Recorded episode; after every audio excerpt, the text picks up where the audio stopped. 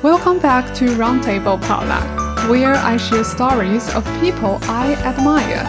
I'm your host, Cindy Zheng, a registered dietitian and PhD student in nutritional sciences.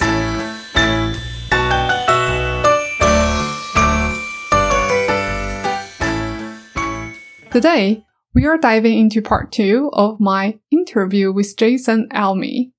I apologize for the delay. Life has been quite eventful, including spending time with my family in China, but I promise the wait will be worth it.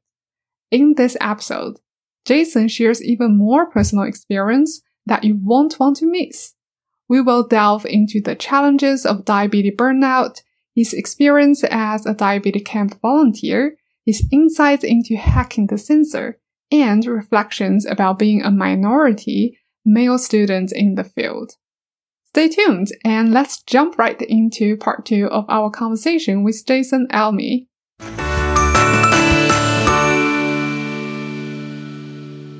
And I kind of curious about your experience having the support from the diabetes educator. Yeah.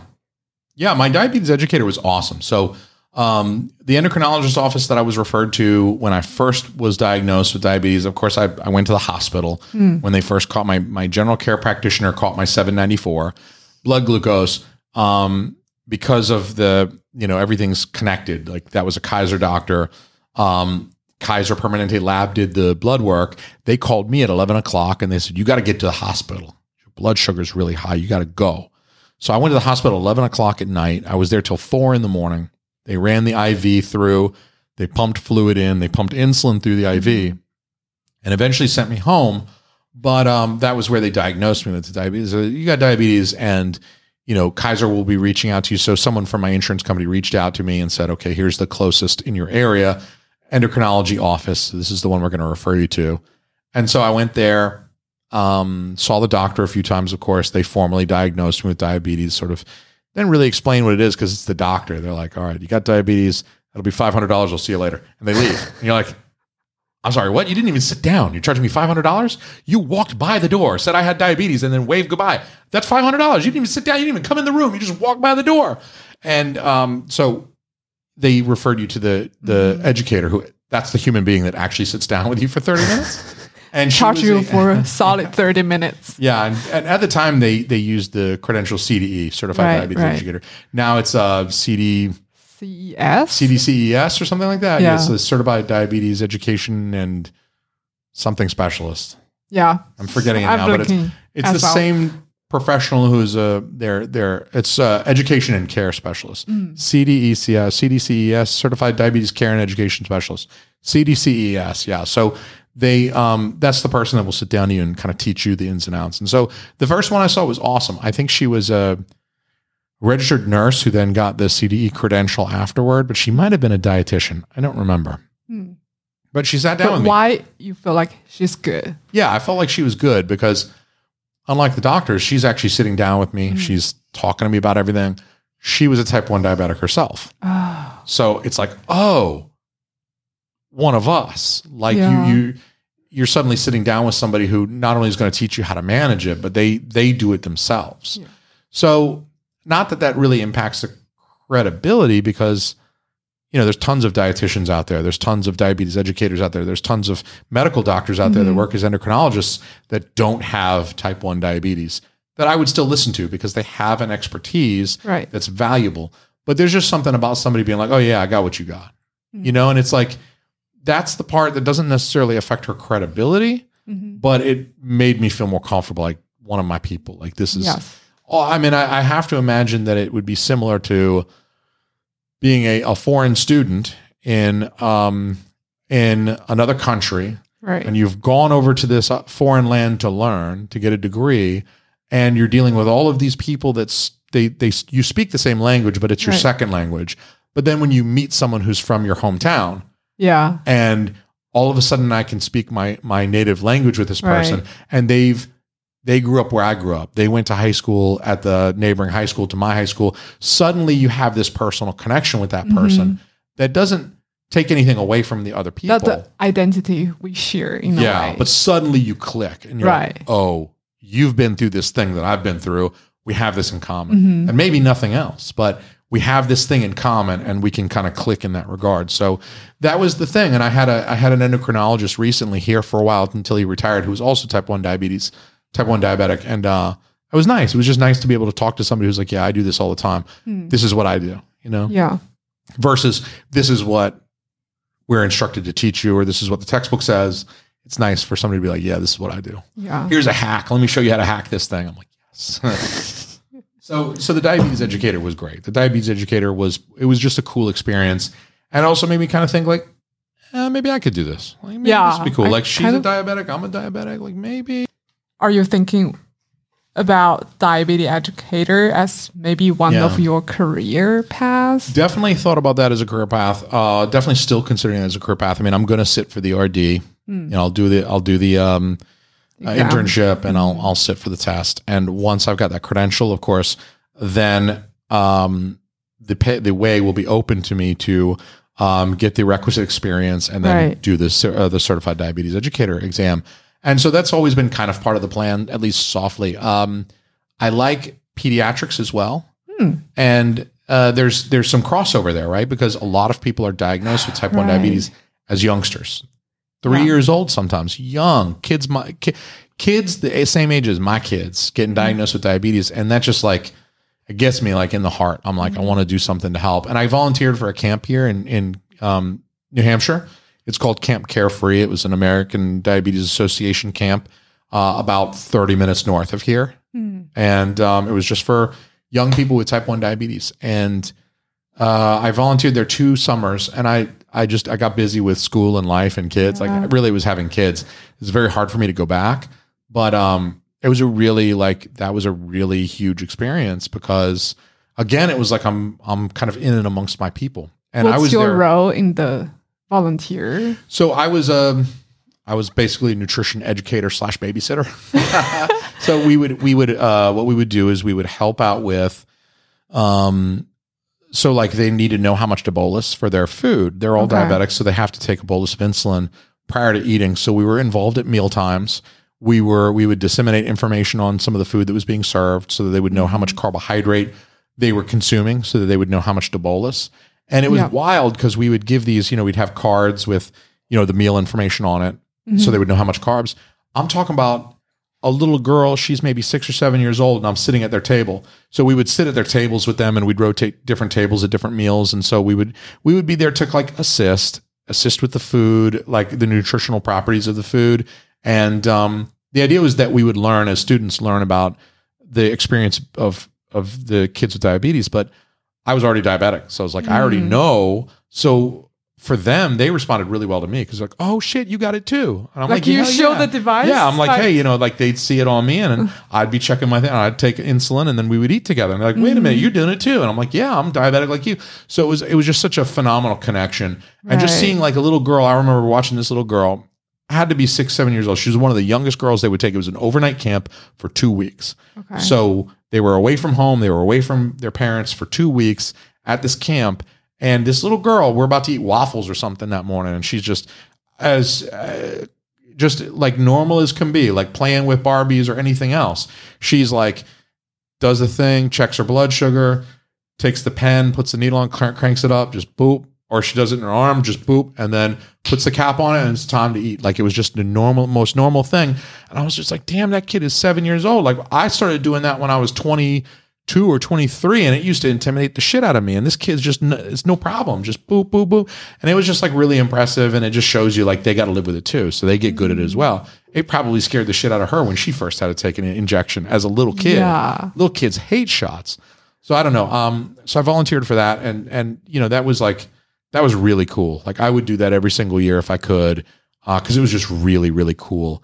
And um, and so yeah, having the the you know being a diabetes education specialist, um, and having an interest in pediatrics, pediatric nutrition, I think those two really can go pretty well together because you can work with a pediatric diabetic population, and uh, so that would be pretty interesting.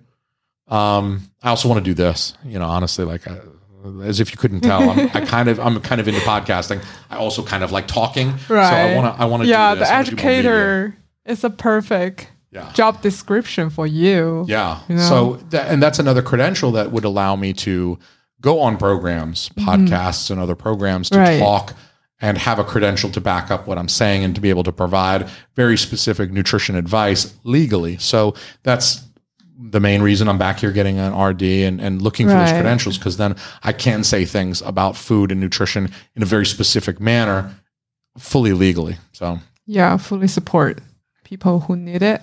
Yeah, I think that's interesting. And also, I heard the term is called diabetes burnout. yeah. Oh, yeah. That's a real thing. Yeah, I've been diabetic long enough that I can tell you about that. yeah. Tell tell Yeah. me about it because I feel like a lot of things times people just focusing on the data, and you want Yeah. The A1C to be good, you want the data to be good, but not necessarily how the person's life look Yeah. like. and and it's a lot. I mean, for um, for the management of certain diseases, uh, let's take hypertension for instance. Mhm. So if if a per, if a patient's diagnosed with hypertension, the treatment course oftentimes looks like here's a prescription for a lisinopril, for instance, that will treat your hypertension. Take this lisinopril tablet once per day. Okay, it's pretty easy. I can Yep. pop a lisinopril tablet, wash it down with water every morning, and now my blood pressure is more or less managed. I'll follow up with my cardiologist. They'll make sure that my dosage of lisinopril is right. Do you know how much lisinopril is every month? Not It's like- It's like a dollar thirty-five. Okay. They've got That's generics. Very affordable. It's nothing. They've got generic lisinopril. So if you've got hypertension and you get diagnosed with, or you get prescribed lisinopril, not only is it really cheap, but it's very easy to take. Mhm. So the burden is super low. You just take your pill every morning. And when you run out, you go pay another dollar thirty-five at the Walgreens and, and you get more. And um, and so with diabetes, it can be very much the opposite of that. You've got depending on what your treatment course, there's a lot more varieties of treatment for type 1 diabetes, especially type 1 diabetes. I feel like with type 2, the burnout is probably sticking to your diet, Right. you know, because you have to treat type 2 is so much you treat it with the diet.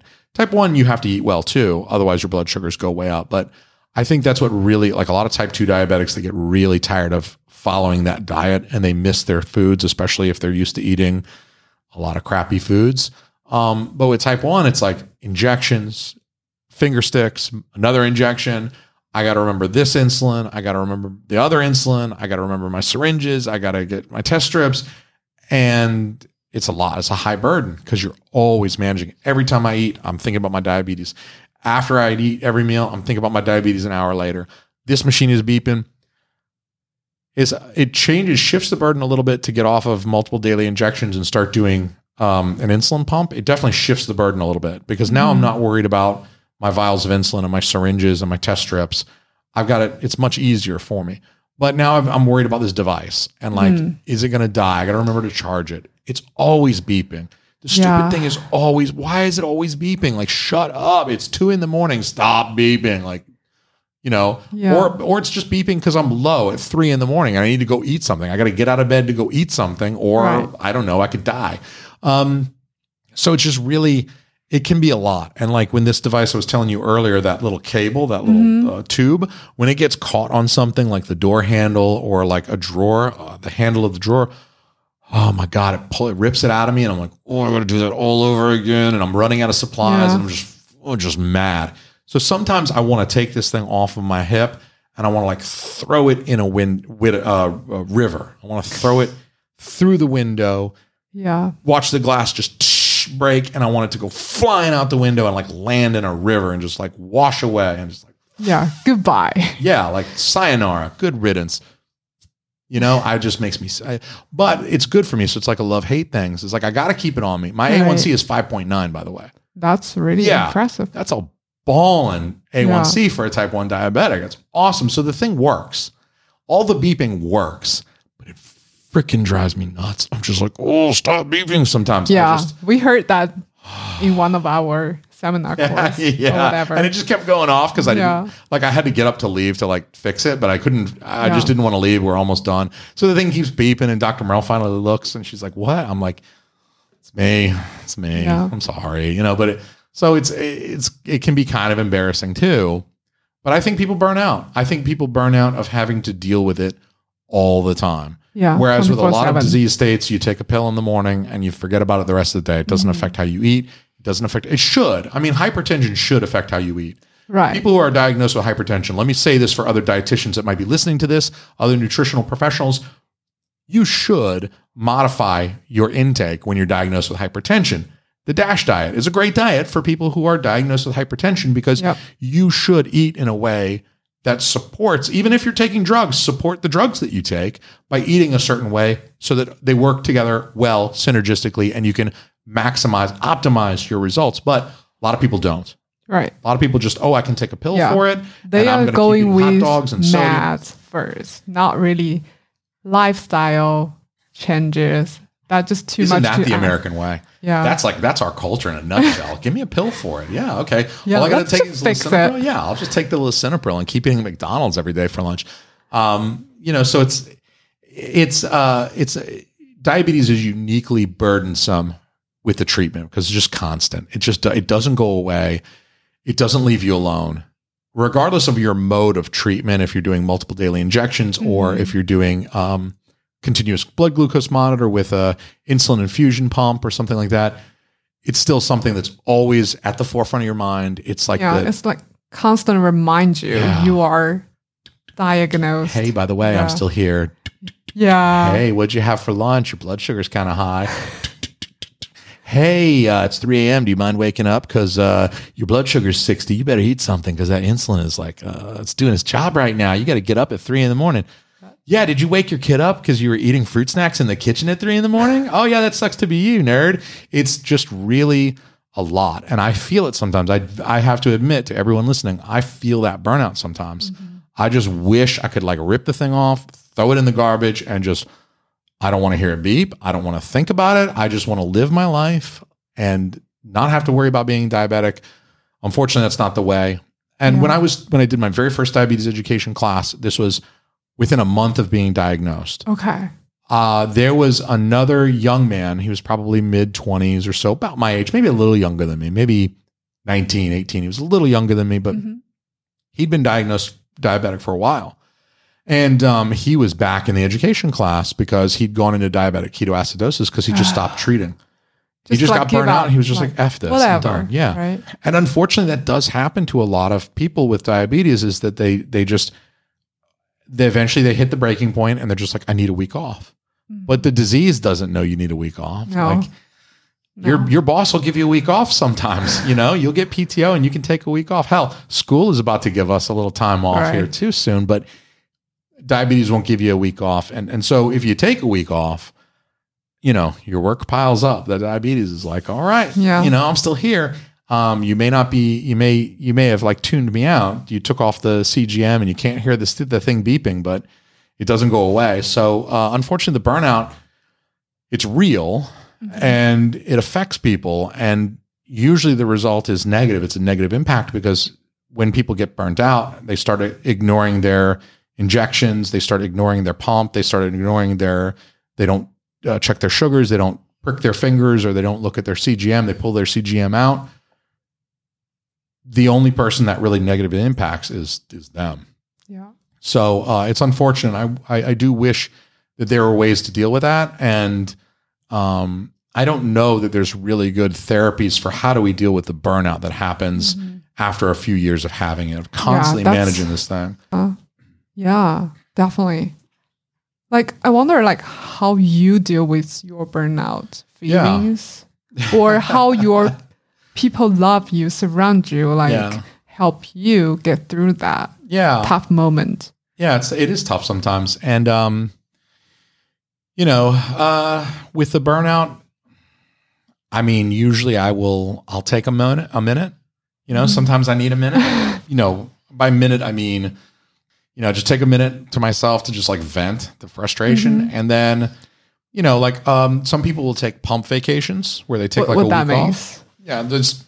I don't feel like putting another one on. I'm going to go back to injections Ah. for a week and then I'll put it back on in a week. I don't do that personally because the thing is, got. I mean, my A1C is awesome, so like I keep wearing it. I usually, keep the record. yeah, I want to keep it good. Um, so usually I'll, I'll just try to think about like I hate this thing. It's annoying me when I have those feelings. Mm-hmm. When it's like, oh, I just want to, I just want to, I just want to punch it until it breaks. I will also like remind myself, like, look, the alternative is multiple daily injections. I have to carry around insulin.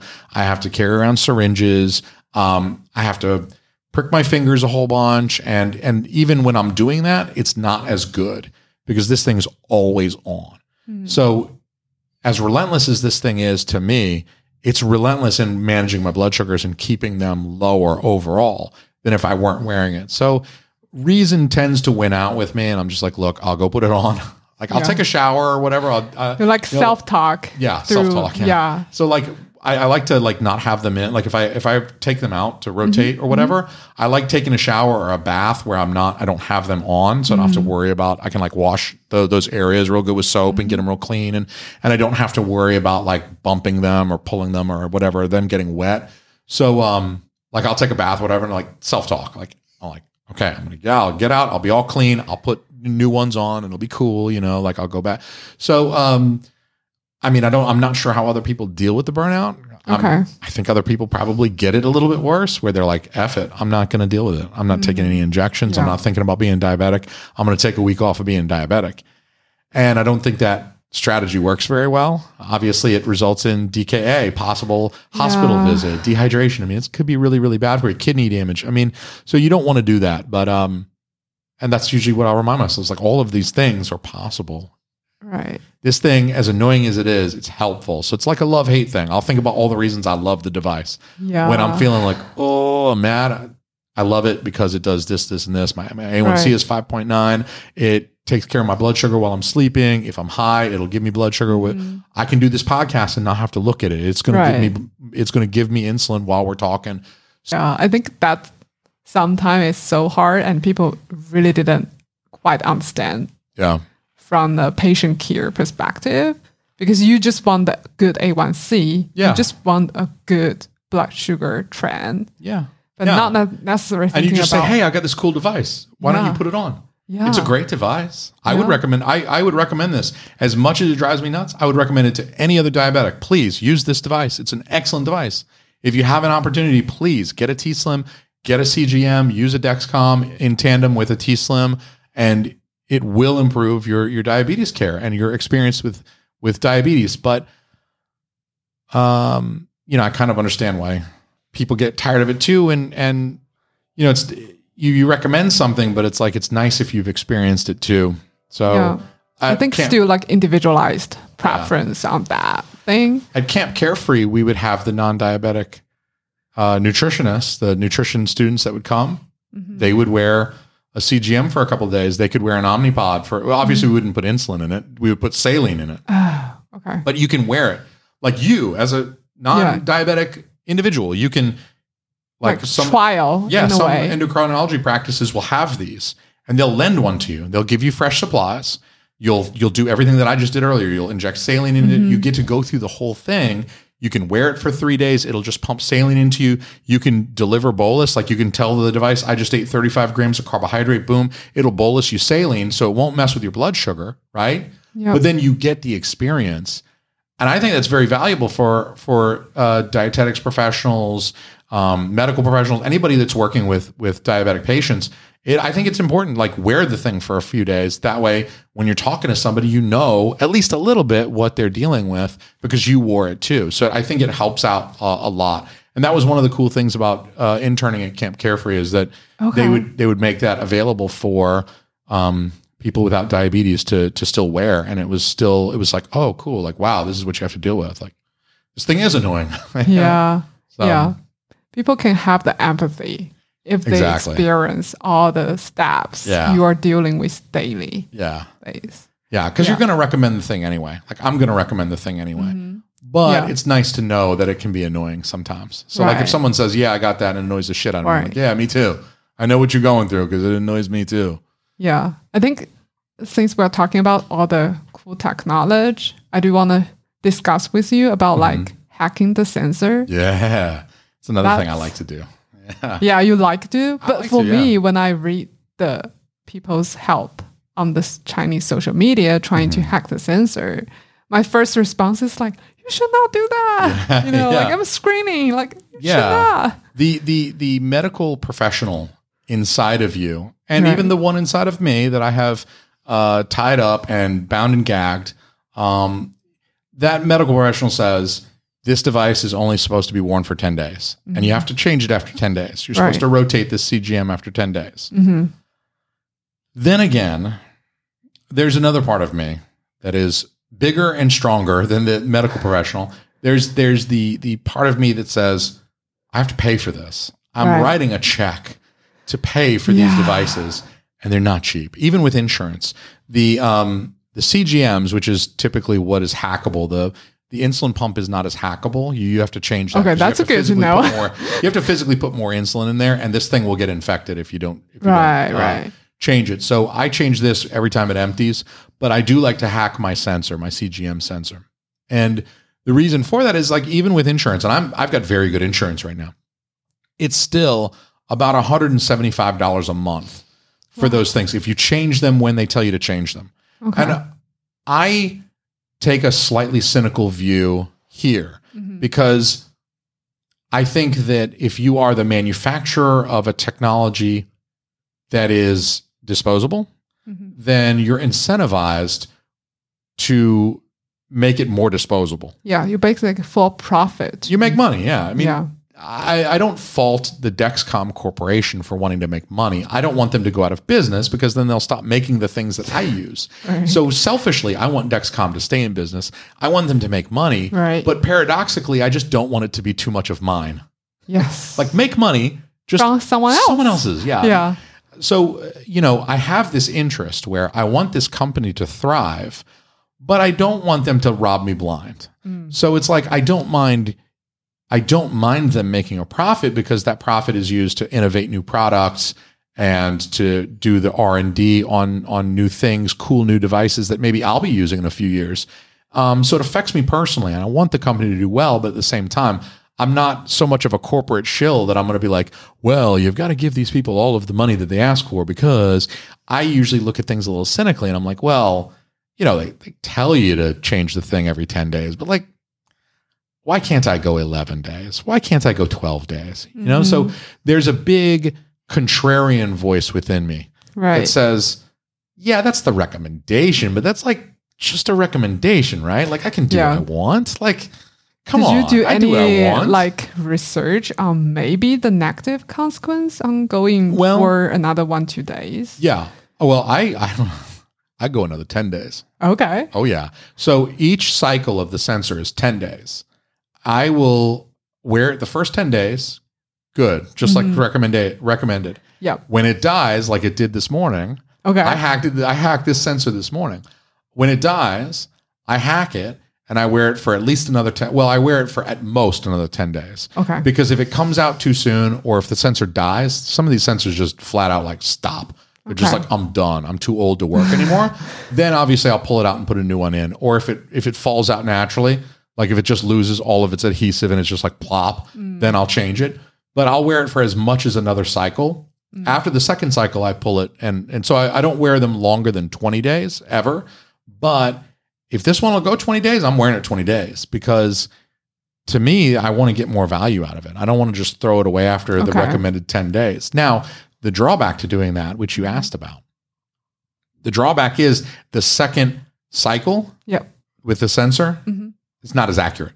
Okay. So the data is not as good. Yeah. Maybe they are designed to do that. Maybe Like, because right? it's not. It's definitely not as good. When I reset it, when I hack it, I reset it, and then it it has its two hour warm up window. Mm. When it's done warming up, it's like your blood sugar is four hundred, and I'm like, uh, no, it's not. I'm pretty sure it's not, and I'll check it on my finger, Oh, and it'll okay. be like 180, and I'm like, hmm, I was right. It's not 400.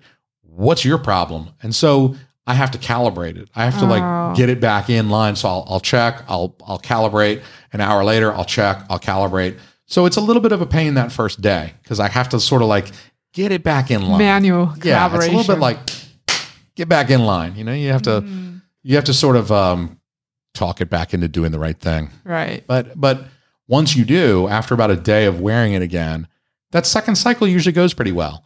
And I don't usually have any trouble, Hmm. which is why I keep doing it. The third cycle, I've tried a third one before. Oh no. I'm I'm dude, I'm I'm a wild animal with this with this type type of stuff. Like I don't I'm like you tell me 10 days, I'm like Psh, Oh my god. challenge accepted. Like it feels like a dare to me. I'm like, Yeah. I'm like, I'm like start you. worrying if people going uh, another additional two days. I start worrying, and Oh, then you are telling me. me another cycle. Oh, I do another 10 days. Yeah. I've done three cycles on these before. I've done 30 days with one sensor in.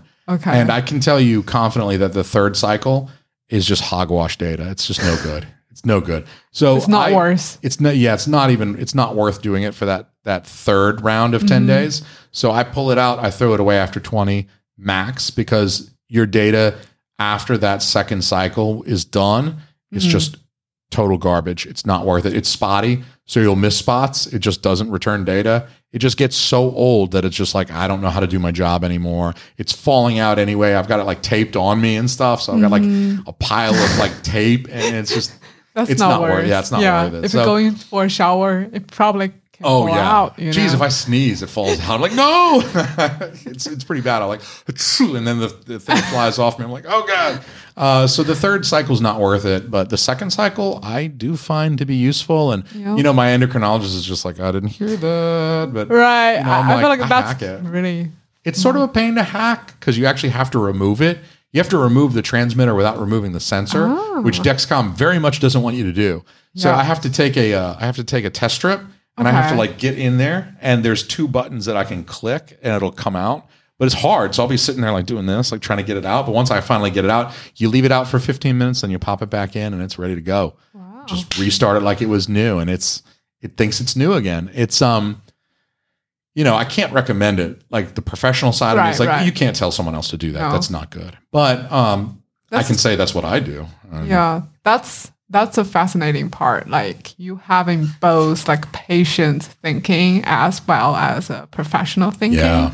And I wonder kind of your whole nutrition journey and your diabetes journey, how that inform your like as a professional, Yeah. your patient care philosophy, how that Yeah. kind of shape you.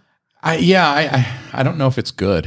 I mean, it definitely shapes me, but I don't know if it's because I will sit here on a podcast and say, "Yeah, I hacked that sensor." And if anybody else is listening, that's a type one No, diabetic. I no. just gave them an idea. Like, don't uh, don't do what I do. Uh, only I do it, and I just admitted to doing it, and I just said it worked. So I don't know. Make your own decisions. But um, you know, it does it does impact things because like I know where I cut corners. I know where I break the rules or where I kind of do things a little different. And I also know that like what you recommend as a professional, Right. you know, that's very, very important. And it's very important to do things in a certain way that is, um, you know, it's like uh, Effective. effective. It's got to be efficacious. It's got to be safe. Safety's huge, um, which means it's got to be evidence based. Mm. And so, you know, if the evidence says that wearing the Dexcom Right. for a second cycle of 10 days produces poor data and it doesn't allow your your insulin pump to make the proper decisions and it could result in harm like over delivery of insulin mm-hmm. because it thinks your blood sugar is way higher than it really is and it over delivers insulin to you. That's dangerous. I mean that's dangerous for a Right. patient. So there's definitely like a devil on one shoulder and an angel on another. You ever see the cartoons, like a lot of Looney Yeah, Tunes cartoons? yeah. The, the little angel pops up. And he's like, "No, don't do it. You know, do the right thing." And then the devil pops up. and He's like, "Do it. Do the you know, do the bad thing. Do the bad thing." I definitely have that. There's there's two little Jasons. There's a the one that's like, "Dude, you're paying three hundred dollars for these things. You know, it's one hundred eighty dollars a month for these things. Like, wear that another ten days. Like, absolutely, get more value out of that. Don't throw that away. That's like buying a new iPhone every year. Of course, Wow. Apple wants me to buy a new iPhone every year. I'm not buying a new iPhone every year. That's a thousand dollars. What am I going to buy a Yeah. new iPhone every year for? So there's very much like another that's that's the other devil on my shoulder. It's like, why would you pull this thing out of yourself when it's still giving you data and throw it away? So it does affect like how you know. I mean, obviously, I have to make a certain recommendation. That's like there's very much like a, there's a clinical message. Right. It's evidence based, but then there's the the message of like, well, like you you know. will live the experience. I'm not going to recommend the carnivore diet to anybody, Mm. but you know, like if you ate a little bit less carbs, that might help if you're a diabetic. Like maybe you don't need 60% carbs. Maybe you could dial that down to 40 and you can bump your protein up a little bit, make sure it's lean and still get your fruits and vegetables in. I'm not going to tell them to stop eating fruits and vegetables, but there's definitely a part of me that's influenced by my experience Right. of the disease. Um, you know, there's that practical side, I guess, as well. It's like, Yeah, I think that's a hard question. I feel like it's a tough you. one. Yeah. Yeah, it's a tough one because I feel know. like that's probably is even though I'm not like having type one or two diabetes management um, experience on that. I feel like hearing those patient stories Mm-hmm. informing in many ways because when you are learning from textbook, you are just feel like, oh, you should strictly follow this, you know, food Mm-hmm. list.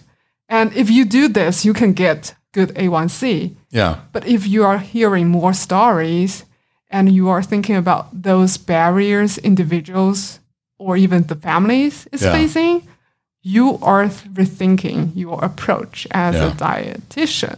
So I think that's even though I either have no good answer on this question, I'm, I don't know like how I should approach if there's a patient reach out to me like I'm hacking my sensor because I I'm too broke, you know. Yeah. I, I cannot afford it. Yeah. I actually don't know how, in a best way, I should support him or her, you know?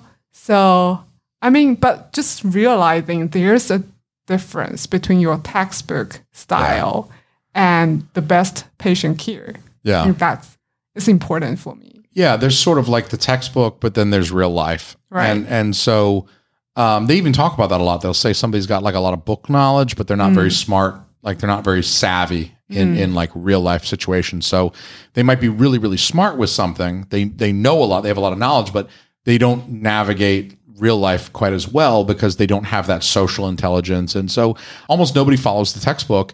The people that recommend the textbook, if you've I think if you've if you've never managed the disease before, but you're working with somebody who who does, you know the textbook really really well. They may not know the textbook at all, and that's why they're coming to see you, but they live with it. They know what it's like day in and day out to live with it. And I think that's why and and just allow me to to praise the University of New Hampshire nutrition program for a bit because one of the big parts of the curriculum here is to um, utilize uh, different uh, behavior modification strategies that I think are a little bit more cutting edge, but also like very, very effective. Things like motivational interviewing, um, these other models that are less Right. prescriptive and more like working with the patient, but also you know honoring and acknowledging their experience, what they bring to the table. Um, because I think it's easy for people to to think, well, I'm the expert. I mean, I have degrees, I've got a master's or a PhD, and I have credentials like Right. an RD or a CDCES, and of, that someone who's taking that approach might miss is that the patient is an expert on something. They're not the expert on the mm-hmm. textbook. They may not have the qualifications and the certifications and degrees, but what they do have is they have the life experience. And if you're a dietitian or a diabetes educator and you don't have the life experience, then you really have to acknowledge that they've got something that you don't. You might have something that they don't, but they've Yeah. also got something that you don't.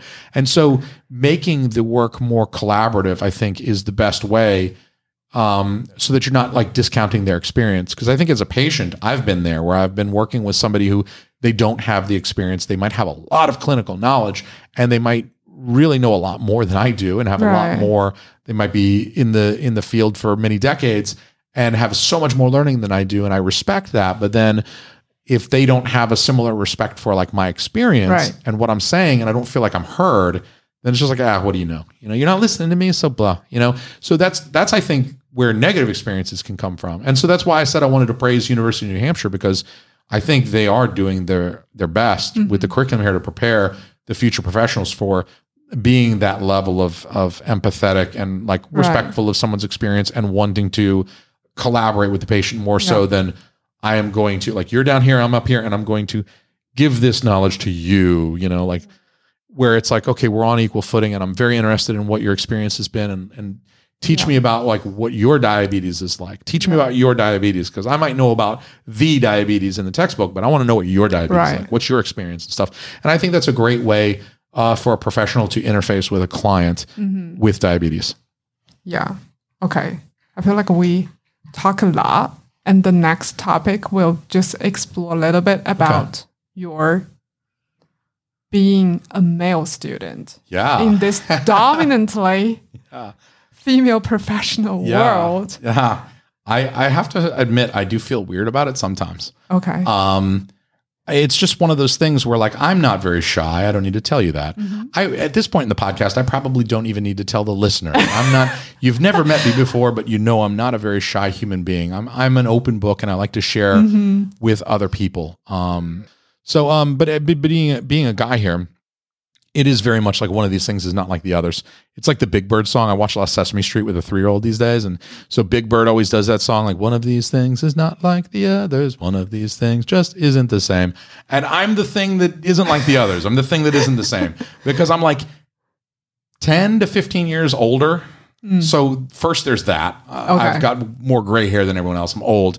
And I'm also a guy in a Right. And I, so out of my cohort this year, like I, at, at the orientation, Yeah. how many other guys were there? There was like I think one or two others, but they weren't even doing nutrition. They were doing Yeah. like ag science. Right. So like they were with us a little bit, but when it was time for to just peel off the nutrition people, it was just me. So if we're talking about the nutrition program graduate cohort that, that began this year, mm-hmm. I'm the only guy. You're the And- only. yeah, and besides Anne, I am like the outlier. So I'm like a double outlier. I'm I'm I'm I'm an outlier in terms of my my um, biological sex as well as my my gender identity. Um, and I'm also an outlier in terms of my age. So uh, I do feel that sometimes. Um, unkind to me. No one has been disrespectful to me at any point because I'm not like the the typical student. I'm using air quotes when I say the typical student. The typical student is mid 20s and female and, and identifies right. as That's a female. That's the portfolio. Typically, Yeah. that's the yeah. I mean, there's there's folks that don't fall into that pattern like me, right? Because it's like when when people start to click a little bit, when when people become friends, like let's go to lunch, let's go to coffee, let's do this, let's do that. Right. I, you know, I don't get included as much, and that's Mm-hmm. fine. It is what it is. I probably wouldn't be able to partake in the social stuff quite as much either because of those things that I just mentioned. So I think the that sometimes my diversity is a strength. Right. Unfortunately, I, I, will do think that. you know, I've been out in the world enough in in a dietetics, you know, a dietitian type of position, uh, interning at uh, Frisbie Memorial Hospital, doing a dietetic, um, you know, shadowing the dietitians and and and doing a little bit of a, a of a like a work along. You know, you kind of like you kind of get a little bit like, oh, you treat that male doctor a little different than you treat that female dietitian, and she's got a PhD too. So like she's a doctor as well. So like you notice a little things. And and I, think that is a little unfortunate. And and I think I might even at some point in my professional career benefit from my maleness because I think mm-hmm. patients might look at me a little different. They're like, oh, Dr. Jason Alme. You know, It's a yeah, PhD. It's the same as her doctorate. I'm not, Right. you know, like you should treat her the same as you treat me. Don't don't talk different to the male professionals than the female professionals because you assume that there's some kind of discrepancy there. Uh, I hope that's not going to be the case, but I, I do think that um, sometimes there's like a little, little, little bit of that going on in the real world. Um, Yeah. I think it's so interesting because sometimes in another scenario, I'm talking to students from another department, yeah, from another college, for Yeah. example, economic. That will be a world in the opposite of what we look like. It's Yeah. like female students will feel maybe the same, similar way as you Yeah. described to me. yeah, And w- because during the Thanksgiving dinner I mentioned to you, I visit a professor's yeah, house because the international student um, office they have very nice program pair you up with the local faculty, and then the students join me to that dinner is a student from the economic department. She's a PhD from India. Ah, And she's saying to me, like, Cindy, you know what? In our group activity, surrounded by male students, Yeah. we are going to bar. yeah, We are doing poke. yeah. So it's like those activities not like I cannot do, but it's not like, you know. If that's she's with a bunch whole- of dudes that just want to go drink. They're like, we're gonna get a case of beer and play cornhole. You want to come over? And you're like, "Ah, I don't. What are you talking about? I don't know. Yeah. Yeah. So I, I see feel that. like that's just interesting, like because I was saying to her, like, actually, I'm in the opposite. Yeah, yeah, like if you wanna like hang out with dominant females, we are the department you you can sure, look for. for sure. So that's just like interesting, but also um, because we talk a lot about like diversify this Mm-hmm. dietetic professionals, not only like from the gender perspective, but also from ethnic Yeah. Yeah. diversity. You know, like we hope to get more people from minority groups to, you know, join these professionals Yeah. so that we can provide more cultural relevant, appropriate care Yeah. for the patient in this society. Yeah, because as we were saying a little while ago,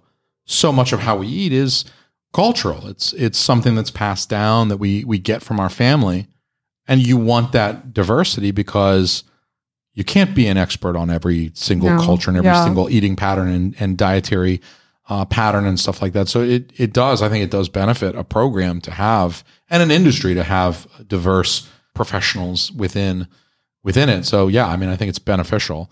Any final thoughts? That's a really delightful conversation. Yeah, yeah, yeah. We went long form. I'm glad we did. It gave me plenty of opportunity to talk because I love talking. And uh, I don't really have anything, any last. I would just say, like anybody who's, if you got any questions for me, you can you can most certainly uh, reach out to me. You can at me on Twitter at Jason underscore Alme. That's A L M E at Jason underscore Alme. Um, you can email me and you can I probably adding me on Twitter is probably the easiest, right? Than giving it jason.alme at teamalme.com, A L M E. So you can email Yeah, me if you because want. you are also a podcast producer. Yeah, yeah, yeah. I make podcasts. So hopefully this sounded okay for you guys because I produced this episode. but um, yeah, anybody who has, if you have questions about diabetes, if you have questions about uh, my experience, that you, you anything you want to ask yeah, me, if you want to join the RD family and you are being a male, maybe you can provide some experience. Yeah, absolutely. And I know I do know a few other. There are a few other. I mentioned Professor Pietro. He is Yep. a male registered dietitian. Uh, my buddy Jacob Pottle is. Uh, he's in the dietetics internship currently. He will be a male dietitian uh, shortly, and so there's a small contingent of us. If you're interested in it, I absolutely would recommend it to to men. But uh, but if you want to ask me about it, if you're if you feel weird about it or you, you have any questions about it, definitely like, you know, shoot me. Or if I said something today, if I made a joke that you didn't like, I mean, feel free to address me down on my email. I'm I'm open to criticisms as well. Okay, that's cool. Yeah, thank you very much. I really appreciate coming Yeah, on. thank you so much for provide the device. Anytime. Anything. anytime. I hate to say this because it, it means I'll have to do it again, but anytime, anytime. Okay. very, I'm very happy. if Thank you, you so want to do another in-person interview with somebody else, yeah, thank you, Jason, for joining me oh, today. yeah, absolutely.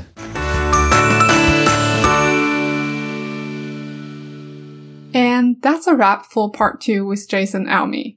Thanks for tuning in. Don't forget to share and subscribe for more inspiring stories. Until next time.